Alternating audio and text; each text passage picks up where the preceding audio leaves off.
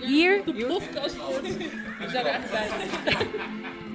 Het is ook een plek van onbegrensde mogelijkheden. Dat is de magie van toneel voor mij. Ik denk niet dat ik in staat ben om bijvoorbeeld een verkrachting of een moord te plegen daarbinnen. Ik zou echt van alles doen. Ik wil met draken vechten. Ik wil met een elf neuken.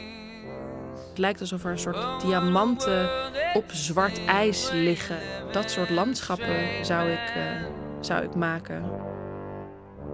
Omdat ook het theater een plek is waar je alles en iedereen kan zijn.